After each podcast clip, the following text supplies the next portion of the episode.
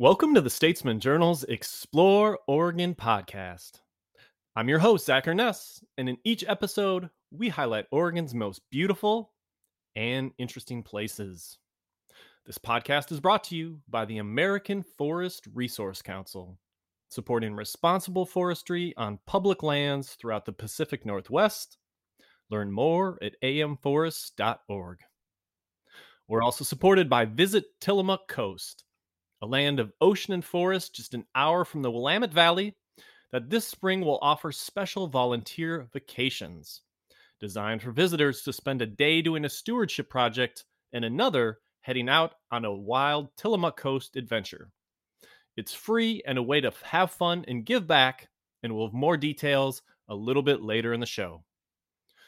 Finally, the Oregon Parks and Recreation Department invites Oregonians to explore parks during winter and spring to experience the beauty of those seasons.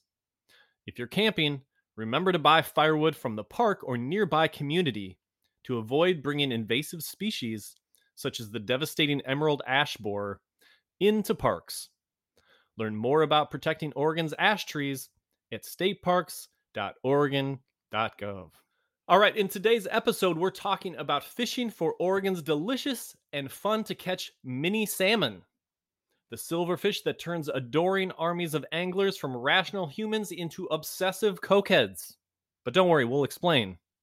First, here's some guitar music to get us rolling.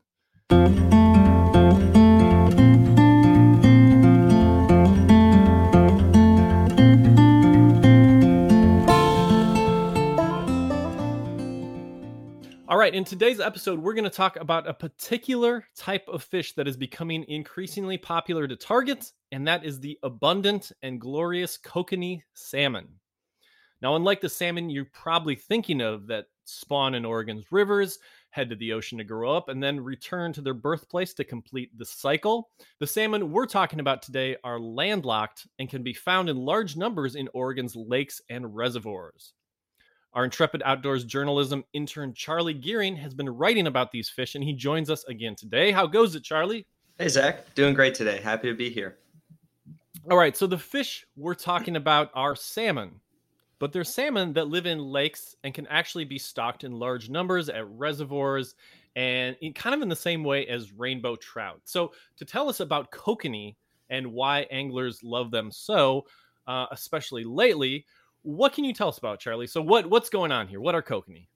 Well, kokanee, like you kind of mentioned, there are, are, landlocked relatives to sockeye salmon, and they've become popular in recent years for numerous reasons. Um, the first reason is that there are a lot of them. Uh, they school up in our reservoirs, and they make for some really fun, can be kind of active, fun fishing. Um, the second is that they are frankly delicious. We'll get to this more later on, but kokanee is great eating. Now, the third, and this is probably the most important bullet point and kind of the story of the popularization of kokanee, is that the declines in other salmon fisheries has led a lot of anglers to turn their focus, energy, time, and, and overall money uh, to kokanee fishing. Um, the seafaring salmon fisheries have struggled mightily over the years. Um, this has been well documented, obviously. Dams, seals, climate change, uh, food chain issues in the ocean, these are all kinds of things that have led to an expedited decline of sea run salmon in our rivers. It's made it really hard to find them, much harder, obviously, to catch and harvest them. There's just a lot of red tape with most salmon now and steelhead as well. Um, but with kokanee, um, they're predictable, they're easy to stock, kind of like rainbow trout if you have the right ecosystem. And a lot of fisheries have so many of them, in fact, that their bag limits are upwards of 10 fish for salmon anglers. Anglers, this is a huge attraction. Maybe they're not as physically large as other salmon species, but you sure can catch and eat lots of them. All right, so I've been fishing for kokanee a few times and have really enjoyed it. Uh, a little while back, I went kokanee fishing at Green Peter Reservoir with fishing poets and avid kokanee angler Henry Hughes. So, in this audio clip that I took while we were fishing one of those times, he talks about kind of where kokanee came from, why they're fun to catch and fun to eat, and just kind of sums it up. So, here's that audio. I'm Henry Hughes, and uh, I'm an active angler, and I like to write about fishing, think about fishing. I, I teach for a living, but I love getting out on the water and fishing. And this is one of my favorite uh, lakes. We're at Green Peter Reservoir and uh, it's an impoundment on the uh, middle South Santiam. It's a beautiful piece of water, about 10 miles long, uh, deep, average 100 feet. It goes as deep as 300 feet in spots, and it holds a lot of kokanee. And kokanee are a fascinating fish. They existed naturally when the ice age, you know, kind of waters retreated. Uh, sockeye salmon populations were separated, and it created actually like freshwater, landlocked populations of these fish. And what's great is uh, they flourish in reservoirs. And there's a lot of controversy, right, about damming rivers, and I agree with that. It's a big problem for salmon and steelhead. But it creates a great recreational fishery for a lot of people. And so Green Peter is one of those places that holds a lot of kokanee. Also has rainbow trout. Uh, there's some smallmouth bass here and some other fish. I love coming out here in late season too. There's fewer boaters, and we're going to try uh, trolling with downriggers, getting down deep, and trying to find some of these beautiful fish. Wonderful eating fish too. I love the uh, the kokanee.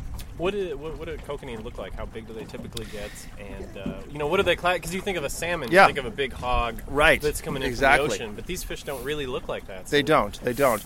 Sockeye salmon are not the largest of our Pacific salmon. They probably range uh, 10 to 15 pounds. The kokanee is considerably smaller. Really, between honestly 10 and 15 inches is a, is a decent kokanee. There have been some big kokanee caught. Oregon is, I think, holds the world record.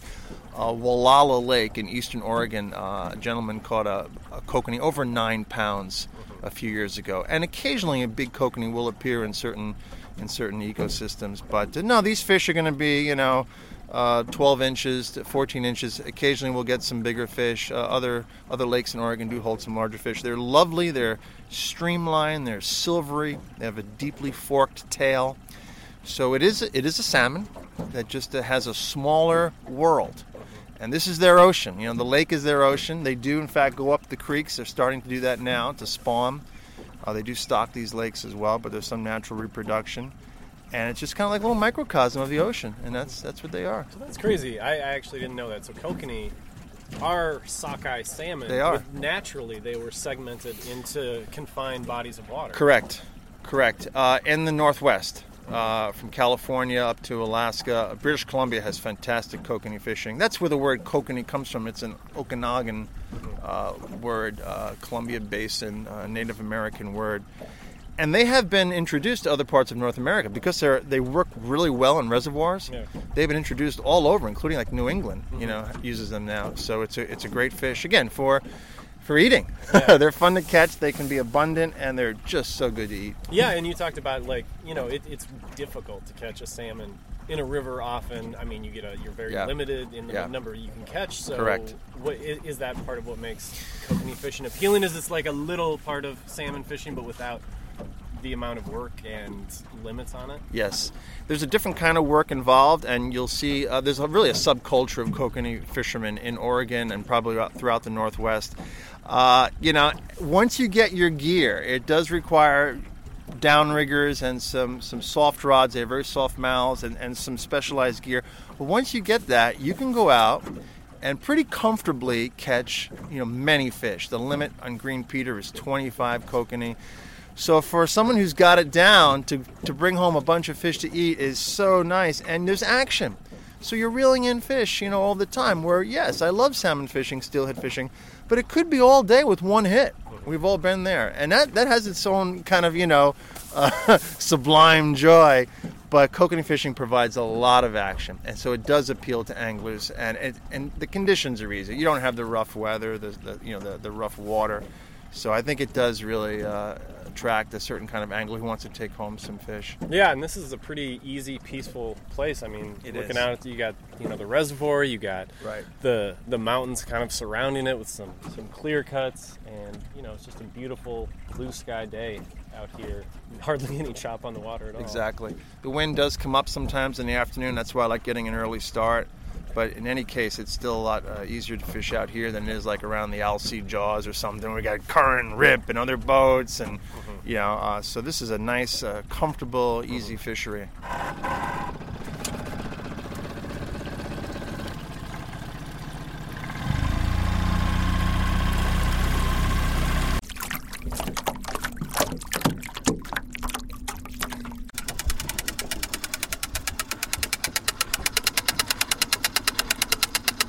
Yeah. This? So this guy was down to 90 feet, which is more predictable Mhm. uh, for this time of year. It's a beautiful kokanee, about 15 inches. Really nice fish. Um, so that's where I expect to find them this time of year, down deep where it's colder. Mhm. And that uh, we saw the uh, the rod just kind of dip, dip, dip on the downrigger, and you did a nice job popping it off the clip and uh, reeling him in. It's a beautiful fish. So is that about 15, 16 Yeah. inches? Yeah, it's a nice fish.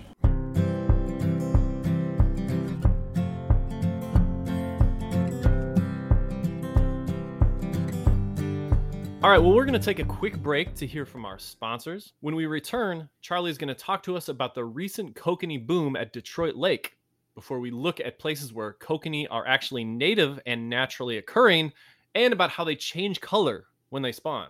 So that's when we return.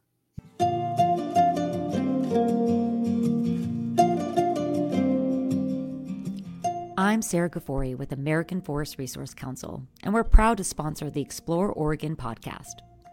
I moved to Oregon because of my love for the outdoors. It also inspired me to go to law school and pursue a career in environmental law. At AFRC, I have the pleasure of advocating for science based forest management throughout the West.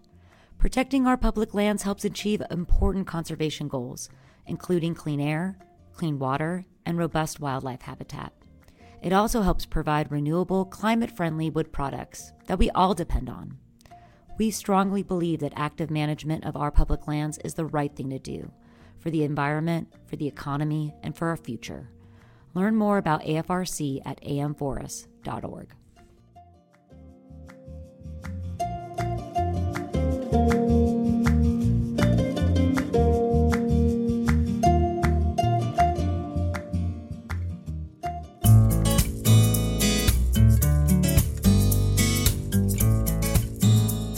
This message is brought to you by Visit Tillamook Coast.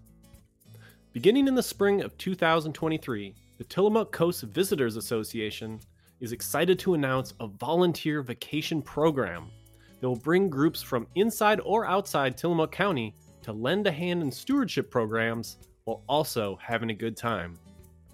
One example of an itinerary would be spending one day clearing invasive brush or working on a hiking trail, while the next day could include a guided hike or kayak trip.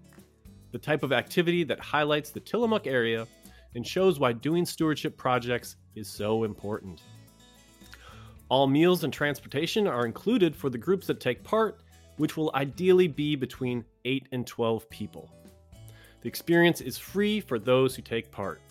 The program is designed to offer participants the opportunity to give back to our popular area while also learning the vital role stewardship plays in preserving our natural places. The program website will launch in March, so stay tuned for that. But if you want more information or to sign up early, contact Dan Haag, and you can reach him at dan at tillamookcoast, all one word, dot com. All right, welcome back.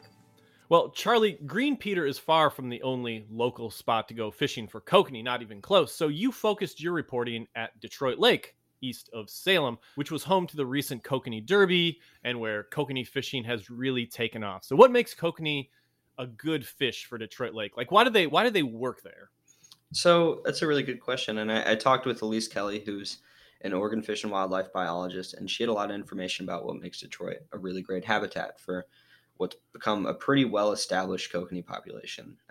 The two main things that go into this are spawning opportunities and, of course, food abundance. Uh, kokanee are stocked in Detroit Lake, but that does not mean that natural reproduction doesn't occur.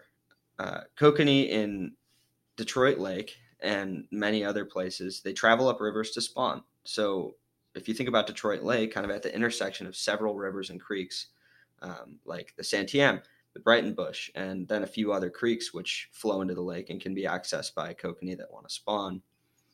This is a really good lake for them to be at. Natural reproduction has worked really well there, accounting for 50 to 70% of the overall catch, uh, according to some of the population monitoring results. As I mentioned earlier on, food sources are also really vital with kokanee because they actually are a little bit picky.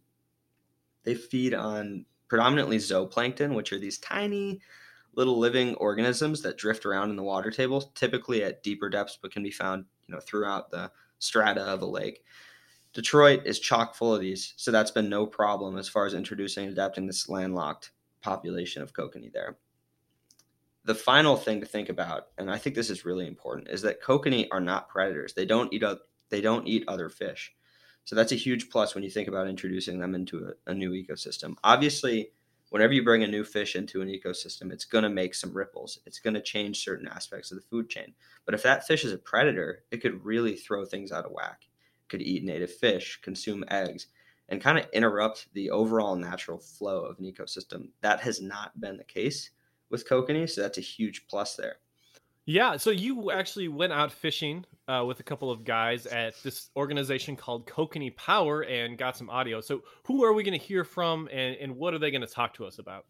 So, in the early stages of my reporting on Kokanee at Detroit Lake, I came across a pretty massive Facebook group, which is Kokanee Power of Oregon. This is a nonprofit organization that works with ODFW to maintain and expand kokanee populations and habitat throughout Oregon they're super passionate about what they do, how they do it, and of course the fish. They're all also expert fishermen. Uh, Brad Halleck, who is the treasurer of the organization in Oregon, uh, was generous enough to take me out on the water for a pretty good day of kokanee fishing, all the while giving me some really great information about the Detroit Lake fishery, what makes these fish so cool. So, without further ado, here's Brad Halleck of Kokanee Power. What are some of the main challenges with sustaining the Detroit kokanee population? Right now, I think it's the pressure. Back when we first started, you know, this up here, on a day like today, you'd have maybe 15, 20 boats on the lake.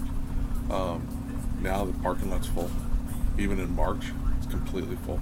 Since they started messing with the salmon fishery so much, you see all these salmon boats up here fishing. why not? You're catching salmon. They're just a little smaller, but you keep 10 of them, so you get a nice meal out of it. So the fisheries changed a lot. Man, when I first started kokanee fishing, God, you come up here in March, there's three or four boats out here. There's like nobody. Now, like I said, uh, uh back in March, there was 100 boats on the lake one day. The whole parking lot was completely full. So, uh, so you think there's a correlation between the depletion of the salmon runs and the difficulty involved with fishing those, right? Oh, absolutely. And the popularity of kokanee and and thus the kind of challenge, which is fishing pressure. Right. So absolutely. So the the, uh, the fishing pressure for kokanee has increased dramatically over the last five years. I would say. Tell me a little bit about. Uh, you know, people always say they're really great eating fish. Mm-hmm. What are your What are some of your preparations? Some of your recipes? I like to grill them on Traeger. Um, I'll also uh, I fillet them all. I always fillet them. I'll either grill them with skin on on the Traeger, or I'll fillet the skin off, and I'll panko them, and and fry them, and put a little sweet chili sauce on them. It's just it's so good. um, that's one of my favorites. Um, I'll also take them and, and I'll check, chunk up fresh one into small chunks and make patties, mix it in with panko and green onion and stuff, and make patties and freeze them. And then I can take patties out and and uh, fry them up. Taste wise, do you how do you compare it to trout, salmon, other types of salmon, chinook, or? It's way better than uh, trout. Obviously, it's got more oil content in it. It's it's much milder. It's just a beautiful tasting fish. It's very similar to sockeye salmon. Explain uh, some of the techniques, like explain what we're doing right now, and and another way to do it, or the other ways to do it. So right now we're downrigger fishing. Um, so we're, we're, gives us an accurate depth by using your downriggers. Um, your other way is what we call long lining, where I'll just put on a little heavier dodger and I'll let my line out 150, 200 feet, and that'll get me down about 10 feet. Uh, kokanee, the kokanee like 55 degree water. So once, right now, there's no strata in here, so they're kind of all over the place. Once the lake stratifies and you get that 55 degree band in there, that's where you're going to find the kokanee. Um, so as, as as you go later into the summer and the surface temperature starts to warm up, the kokanee go down deeper, and they might be down as deep as 100 feet later in the summer. So your two main ways to catch catch kokanee is trolling or jigging. Jigging's fun because you get a line out there and you feel them hit, and boom, you got fish on. Um, so jigging's a lot of fun. Is it a little more interactive? Yeah, rod hand the whole You got time. the rod and hand all the time. You're, the way you jig for them is so you, you, you lift the jig up and you let it come down. You always want to keep your line tight to your jig because they typically will hit it on the fall. So you want to be able to feel that hit and be able to stick them with it. These fish aren't that large compared to other salmonids. Uh, do they fight pretty well, pound for pound? Yes, good. They're good fighters. They go crazy when you catch them. Whereas a trout, you can tell when you got a trout on, because generally when you're bringing them in, its mouth's open, it's dragging water, and it's it's just you know it's not as good a fight. Kokanee just flipping all over the place. Mm-hmm.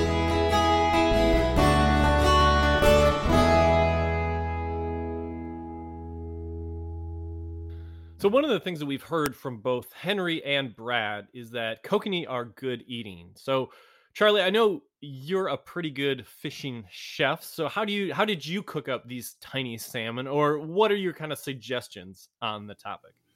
There are many, many ways to cook kokanee that I've heard are all delicious in their own right. But the way that I chose to do it a few weeks ago turned out pretty awesome, despite being kind of primitive. I was camping, didn't have a whole lot of high quality cooking supplies at my disposal, so I kind of went rustic with it. Basically, just got a nice big campfire going, wrapped the fillets in some tin foil with lemon, olive oil, pepper flakes, butter, garlic, you know, some kind of basic seasonings, and laid it over the embers uh, for about 10 minutes. I had it over some rice and, and man, it was, it was some really good stuff. I highly recommend doing it that way.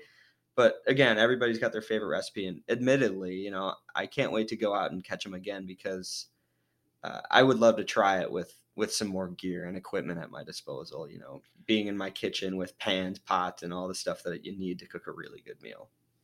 Okay, so I'm curious the way you did it. Um, did you you left the skin on, right? And did you eat the did you eat through the skin and was that tasty? I did leave the skin on, and, and yeah, it was pretty good. I mean, um, it, it's kind of nice if you. I find that if you put it right on embers like that, it can get get really nice and crispy, and be Yeah. really really delicious. I mean, I think you know I kind of have an aversion to eating the skin. It's not, you know, if unless it's really really nice and crispy, which it Mhm. was in that case. So Well, I'm just curious because I've cooked them up a couple times, and I found the same thing. Like if you can get the skin nice and crispy, it's pretty good, and you can just have, just have chunks of it instead of like because when you fillet it and you take the skin off, like you only. I mean, they're not giant fish, and so there's only so much meat that you're working with. Um, so I was just I was just curious about that as as somebody who cooks them up. One thing that's pretty interesting about kokanee is that while they have been stocked in places like Green Peter and Detroit Lake, as we talked about, they are naturally occurring in at least two Oregon lakes. So, first, can you tell us about that and how they actually change color when they spawn? So, where are they naturally occurring, and what is this? You know, when they when they spawn, something pretty interesting happens. Indeed. Yeah. So even though we mostly see kokanee as a stockfish in many of our lakes and reservoirs in Oregon, they are in fact native in two lakes, one of those being Wallowa Lake in the northeast corner of the state, and the other one being Suttle Lake in the Cascades. Now, Wallowa Lake remains a really good place to kokanee fish and was referred to by a lot of people I talked with as kind of being one of these gold star places that you can go and catch larger trophy sized kokanee. Now, those fish do not reach the size of, say, a Chinook salmon or anything like that, but they will be larger than most of the ones we see in Detroit, which are typically in the range from 10 to 16 inches for the most part, I believe. Uh, now, like you mentioned, a really interesting thing about kokanee is that they have this crazy color change when they enter the spawning season. They go from this really beautiful bright silver to dark red. Kind of well, they develop a hook nose and actually a dark green head as well. It's really radical and really crazy color change. Uh, this is how fish, both male and female, show their fitness and attract mates. It has a lot to do with their diet, which is rich in these compounds called carotenoids. Um, these compounds over time build up in a fish and they kind of amass them by eating um, these zooplankton and they make them look really bright and healthy. And then when their spawning time rolls around, these fish use these colors they've amassed as a way to attract mates, show off that they're healthy, well fed, and have good genes. Yeah, you know, it's actually at Wallowa Lake that you mentioned. It becomes a tourist attraction up there because there are play. You know, they they head from the lake up into the creeks and stuff like that. And if you go over if you go in the right place, you can actually see this happening, and it's it's pretty popular. I mean, that's a big tourist area anyway, but if you're able to capture that um, experience, like it's really cool because there's just like a rush of these fish that are bright red just just heading up there, and it's it's a really cool experience. So, well, anything else that you feel like people should know about kokanee or kokanee fishing? One thing that I wanted to to talk with you about um, is I mean, most kokanee anglers, like the guys that get into it, the cokeheads, as as we jokingly like to refer to them, I mean, they have pretty nice setups and boats. So this is definitely more of a boat focused activity. You kind of have to have your equipment dialed, and it's not necessarily something that you can do so well from the from the shore, correct? Because I mean, you you got to get pretty deep in a lot of cases, and that's my understanding. I mean, is that what you found?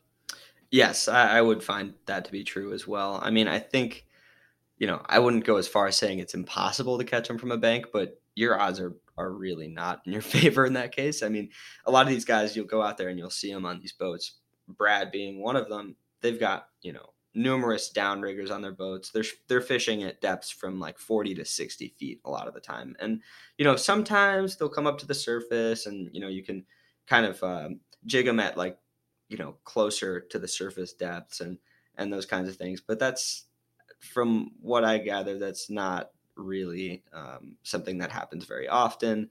So you, you do kind of need a boat. It's sort of a boater's only fishery. Yeah, and I wouldn't say that it's not like you don't have to have the the really fancy gear um, that you know some of the guys we talked to have. Like I've actually just been out in a pretty simple setup and trolled, you know, in a in a rowboat, and you can still catch them that way. So it's not like it's you know a completely like elitist fishery or anything like that. Um, but it just it, it helps a lot. Like the reason these guys get so passionate about and get into that that gear is, you know, when you've got your equipment dialed, your odds of success are just so much higher. exactly. I mean, you see people out there in, you know, kayaks, pedal kayaks and, and fishing kayaks, these kinds of things. So it's not like you need super advanced gear. It definitely helps. Sonar helps a lot. Electronics help a lot to find those fish because they do school and it can be kind of cool actually to see them on these sonars like when we were cruising around you could actually see the lure and then you could kind of see these fish kind of running towards it as as an attractant and it was kind of cool to watch that i've never done i've never seen that before you know um, and then another thing i wanted to add too is that I, I, did hear that people do you know target them as they go up the rivers um, you know fly fishermen these kinds of things like you can bank fish them at that juncture, kind of uh, when they start to spawn. And I believe that usually happens in the fall, but I don't think that's a mm-hmm. super mm-hmm. popular thing to do either. Okay. Well, anything else uh, we should know about kokanee or kokanee fishing? I think we pretty much covered it. Uh, thanks for having me on, Zach. And you know, for any listeners curious about kokanee fishing, I hope you'll find the opportunity to go out and give it a go. It can be a really good time. All right. Well, that's about all the time we have left in today's show. If you liked what you've heard, check out our catalog of more than 60 episodes featuring Oregon's most beautiful and interesting places at statesmanjournal.com slash explore, along with Apple Podcasts, Google Play, Stitcher, and Spotify. We'd once again like to thank our sponsors, beginning with the American Forest Resources Council. AFRC supports responsible forestry on public lands throughout the Pacific Northwest for our environment, for our economy, and for the future. Learn more at amforests.org. We'd also like to thank Visit Tillamook Coast. If you want to plan a trip out there, you can check out their outdoor recreation map that shows all the places to hike, swim, boat, and camp. You can find that map at tillamookcoast.com slash recreation hyphen map. Once again, that's tillamookcoast.com slash recreation hyphen map. And thanks to the Oregon Parks and Recreation Department, which stresses the importance of recreating responsibly and leaving no trace in Oregon's outdoors.